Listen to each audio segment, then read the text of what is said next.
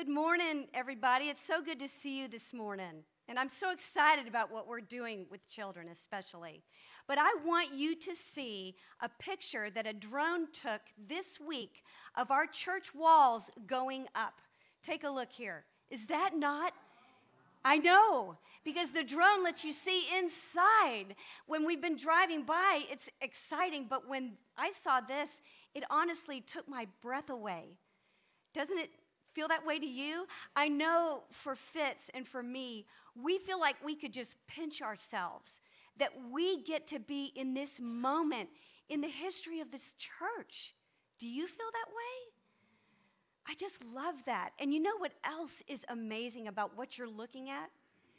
Is that the men and the women who are doing the construction work on this project, and they come every day and they work so hard did you know that some of them even come on the weekends in order to keep the project schedule moving forward? Some of them are working sacrificially and they've gotten to know us and they love us. And so, as a result, just even in the smallest way, just a few Saturdays ago, we said we just want to do something to express our gratitude, even a little bit. So we bought them pizza and cold drinks and yummy cookies to surprise them, just as a token of our appreciation. And of course, we will do so much more. Count on it. Because we want them to know how much we appreciate them, don't we? Forward in Faith is the name of our building campaign. It's the name that we gave our campaign a few years ago. And as the church walls go up in this campaign, Forward in Faith, this morning is about Jericho walls coming down so that Joshua and the people of Israel could move forward in faith. Maybe you've heard it at some point in your life. Joshua fit the battle of Jericho, Jericho, Jericho. Joshua fit the battle of Jericho, and the walls came tumbling down. Again, louder. Joshua fit the battle of Jericho, Jericho. Jericho. Joshua fit the battle of Jericho, and the walls came tumbling down. Y'all are fun. I'm so glad we did that together. I had a feeling you might remember it, but there's just one small problem. Joshua didn't fight the battle of Jericho. Joshua didn't bring the walls down. God did. Joshua never lifted a spear. He never even dislodged a single stone on the wall. The walls around Jericho were actually two massive concentric circles rising up some 40 feet above the ground. They were impenetrable. And you know what? The people of Jericho seemed impenetrable also because they were feared and widely known for practicing child sacrifice and all kinds of debauchery. In battle, they were feared and unstoppable until that day when an unbeatable God showed up powerful and those walls did indeed come tumbling down. God did that for Joshua and the people of Israel, and God will do that for you and me, defeating what seems undefeatable in our lives. Could your Jericho be fear? Is your Jericho your anger or your short fuse? Maybe your Jericho is anxiety or your propensity to criticize or correct other people too quickly. I know this Your Jericho can keep you awake at night. It can rob you of a sense of peace in your soul, and it can mess with your relationships. It can do all of those things.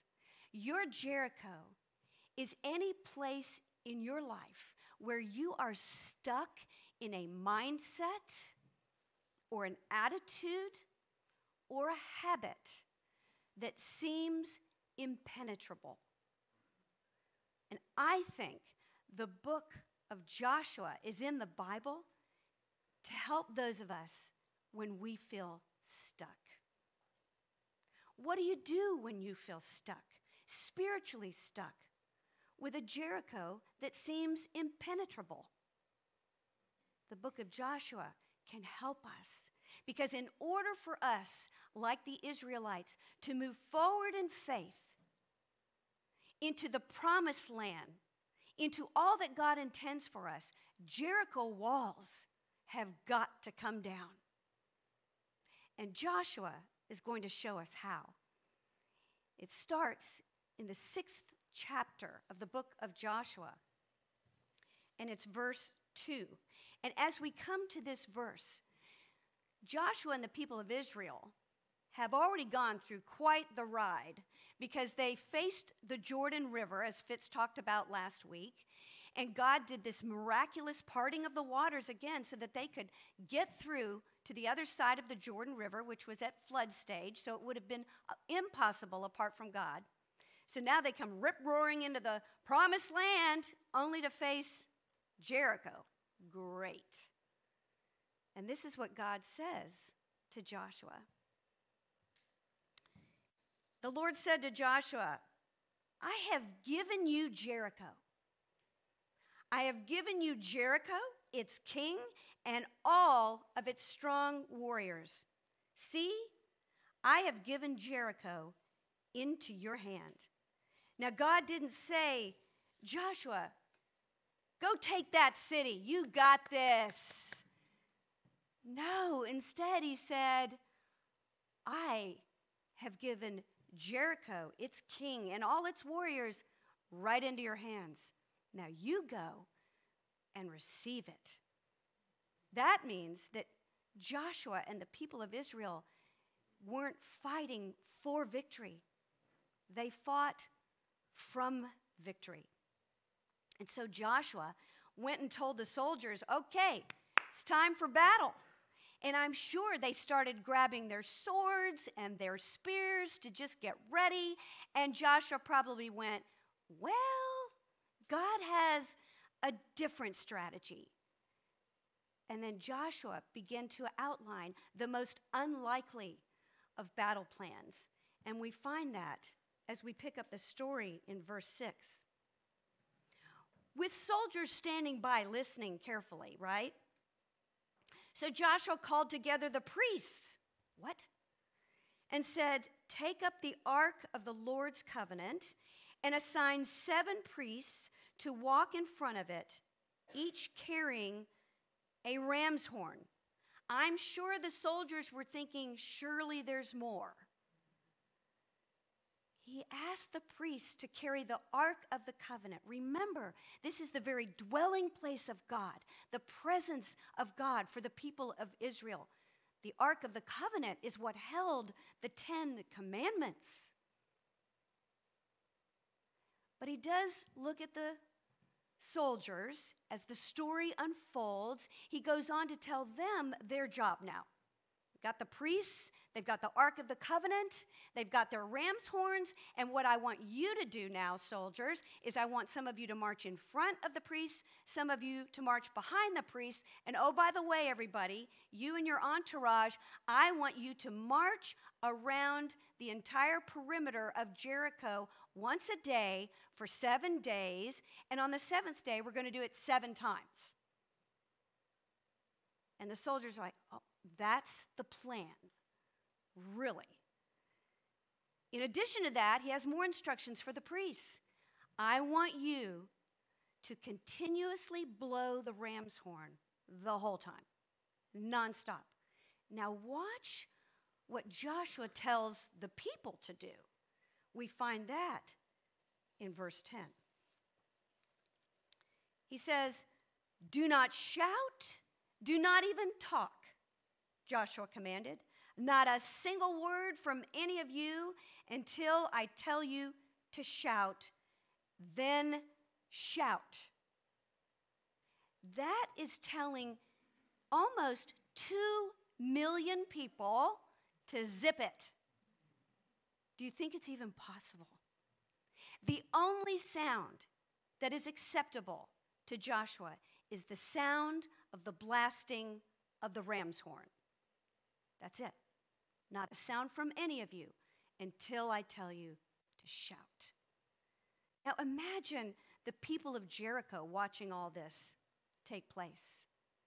I'm guessing that some of them were looking down from that 40 foot wall, looking down at the people of Israel and making fun of them. Day one. Day two, probably just laughing at them still. This is ridiculous. Day three, day four, as the Israelites march around now for the third and fourth times, I think the people of Jericho are growing very quiet. Day five, marching. Day six, more marching. What are the Israelites up to? Day seven, when it becomes really bizarre, and they march seven times around the perimeter of the city. People of Jericho have never fought a battle like this. No war cries, no hand to hand combat, no spears, no catapults. Why? What kind of warfare is this? This is spiritual warfare. Every Jericho in your life and mine is at its root a spiritual war because the evil one would love to keep you and me stuck in the face of our Jericho. And for Jericho walls to come down, we have to learn how to engage in spiritual warfare like Joshua did. We have to demolish every Jericho, said the Apostle Paul, only he calls our Jerichos strongholds. And we see him talk about this for us in 2 Corinthians chapter 10, where the Apostle Paul says this For though we live in the world, we do not wage war as the world does. The weapons we fight with are not the weapons of the world. On the contrary, they have divine power to demolish strongholds. We demolish arguments and every pretension that sets itself up against the knowledge of God. Just as Joshua had to break down this Jericho, this stronghold, with God's help in order to move forward in faith, you and I have strongholds that must come down in order for us to move forward in faith. And our strongholds, though, are not made of stone or brick. Our strongholds are any thought, opinion, or mindset or habit that goes against the knowledge and truth of God. God could never forgive me. That's a lie. It's a stronghold of guilt. And any person that is saying, God could never forgive me, is living with the stronghold of guilt, living in the shadow of a Jericho. Well, I could never forgive that person, not on your life. That's a stronghold of resentment. We know it's a stronghold because it's a lie. It may be difficult for you to forgive that person. But with God's help, you can. But if you think you can't, It's a stronghold that will keep you from growing in your faith. Bad things always happen to me. That's a stronghold. It's a lie. Bad things don't always happen to you. But if the lens from which you look at your life is bad things always happen to me, that's your Jericho. And it's a stronghold that will keep you from moving forward in your faith. My value lies in my possessions. I'll feel better if I just get a little bit more. That's a stronghold of materialism. I'll never recover. That's a stronghold of defeat. Over the course of my life, I've struggled with the stronghold of perfectionism. It's a dark hole and it has no end, especially when I'm tempted to attach my worth to how I pastor or whether I handle a situation well or not. And I beat myself up over it when I think that you don't think I did.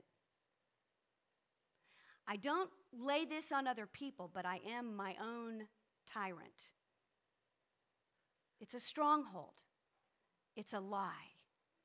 And God has been talking with me about it in the last few months. We've been having conversations about it. And as a result, He led me to pick three friends that I trust with my life. And I asked them to boldly speak grace and truth into my life. In order to bring down our strongholds, you and I have to get real brave and courageous and go to God and say, God, Lord, what strongholds do you see in my life? And then we take a posture of listening to friends we trust who also know Jesus. And we, we listen to God in Scripture. He's going to tell us, He will. If you are not someone that follows Jesus, but you're curious, I guarantee you, you have a stronghold. It's part of the human condition. Wouldn't this be an amazing way to see how relevant God can be in your life? That He can actually bring some things to your life that are day to day, boots on the ground, matter to you? Isn't it worth checking Him out? And just saying, okay, God, if you're there, I know I have these strongholds that Kathy is talking about. Do you see anything in my life? Which one? Can you help me? Watch what he will do. You want to know. That's why you want to ask him. You really do. You really do. And Joshua is going to show us how these walls can begin to crumble. The very first thing we want to do is keep God in the center. Notice that Joshua made sure that the Ark of the Covenant, the very presence of God, stayed in the middle of the procession as they marched day in and day out. You do the same when you keep God in the center of every part of your life when you keep Him in the center of your marriage, in the center of your financial decisions, when you keep God in the center of your family life, your work life, your dating life, every part of your life. And when you keep Him in the center of your life, you're saying, I know, God, that I cannot manage my strongholds on my own, on my own effort, on my own steam. Because God does not say, Aaron Annis, go fix that bad habit, sister. Break that habit. You go. He doesn't. What does he say to Aaron? He says, Aaron, I've already broken the power of that habit in your life. Now go and receive the blessing of the victory of it because it all started right here on the cross. This is where our enemy was defeated. And this is why you and I then don't have to fight for victory. We can fight from victory. And so we march on in faith, keeping God in the center. But you know what else we do? We blow the ram's horn. That's what we do. We blow the ram's horn. The children of Israel had two horns a silver trumpet to call the army to battle, and the ram's horn to declare the battle already won. Notice that the priests in this story were blowing the ram's horns. They were declaring that the battle is already won, which also confused the people of Jericho. They did not fight for victory, they fought from victory. Now, our ram's horns are scripture, songs of praise, meaning songs of worship, and words of encouragement. When we fill our minds with the stories of Jesus, when we fill our minds looking at his story about the resurrection, and the power of that. And we begin to realize that the same power that raised Jesus from the dead is at work in our lives. When we fill our minds with the story about him calming the storm or multiplying the bread, or we listen to all his promises to us, we are letting ram's horn declarations of hope and victory fill our lives. Every time we read scripture or say it out loud and claim it as our own, or sing worship songs in our car, or put verses of scripture on our mirrors, and do everything we can to fill our lives with God's truth, the ground begins to shake. And we cannot overestimate what happens and the power of what is taking place in you when you come in here to worship on Sunday mornings. And together we stand, and with one voice, we blast the ram's horn of faith when we sing. Whenever you use scripture, words of encouragement, sing songs in worship, we are proclaiming powerful proclamations of Jesus Christ. These are ram's horn declarations. When you go home today, I want you to begin to fight this battle using spiritual warfare. We can all do it. So, what I want you to do today is go home after worship and get your ram's horn. Okay? I want you to get your ram's horn by picking a verse of scripture that you're going to read, and every time you read it, read it out loud and claim it. Put it on a post it note and put it somewhere where you will see it. And every time you see it, whether it's on your mirror, in your car, or in your kitchen, say it out loud. Or pick the ram's horn of a worship song and decide maybe that you'll listen to that worship song every day for the next 30 days. And I want you to not just listen to it, I want you to sing it loud and proud. And if you don't know the lyrics, you can look them up and start learning them. And let these words, which typically are based on Scripture, sink into your soul. That's how you declare your ram's horn faith and hope in a God who can demolish these strongholds in your life. So, day by day, scripture by scripture, prayer by prayer, Song by song, we march forward in faith. Day by day, scripture by scripture, prayer by prayer, song by song, we march forward in faith. And sometimes we will experience a great victory.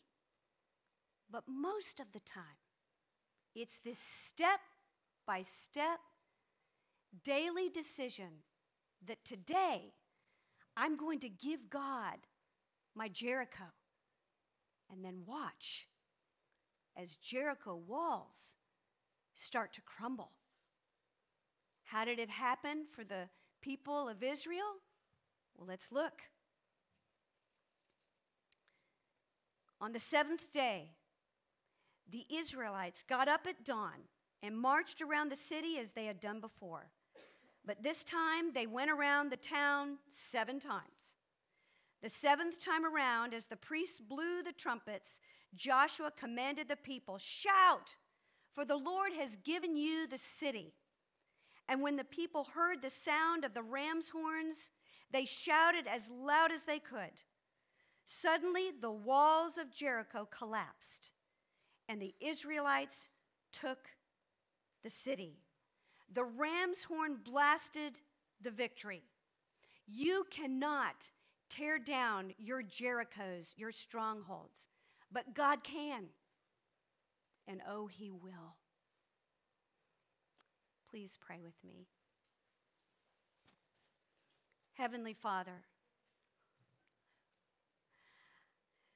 day one, here we are standing with you. And you're asking us to march in faith. You're even asking us to blow the ram's horn of Scripture and worship music so that we can hold on to the truth that we are not doing this alone. Jesus, we cannot thank you enough for the ways in which you come alongside us and you lead the way so that we are not fighting, working to make this happen. But Lord, we are fighting from victory, not for victory. Oh God, in our heart of hearts, we know that we bear strongholds in our lives, strongholds that seem undefeatable. But Lord Jesus, we now know without a shadow of a doubt that we don't want to live into the shadow of a Jericho. Oh no, God, we want to watch the walls come crumbling down. Jesus, would you just open our hearts and open our minds, Lord, so that we can begin to recognize any stronghold that you bring into our lives, that you make apparent and real for us. Would you give us the courage and the bravery to be honest about all of that? Oh, Lord Jesus, we trust you. We trust you. We can't wait to see.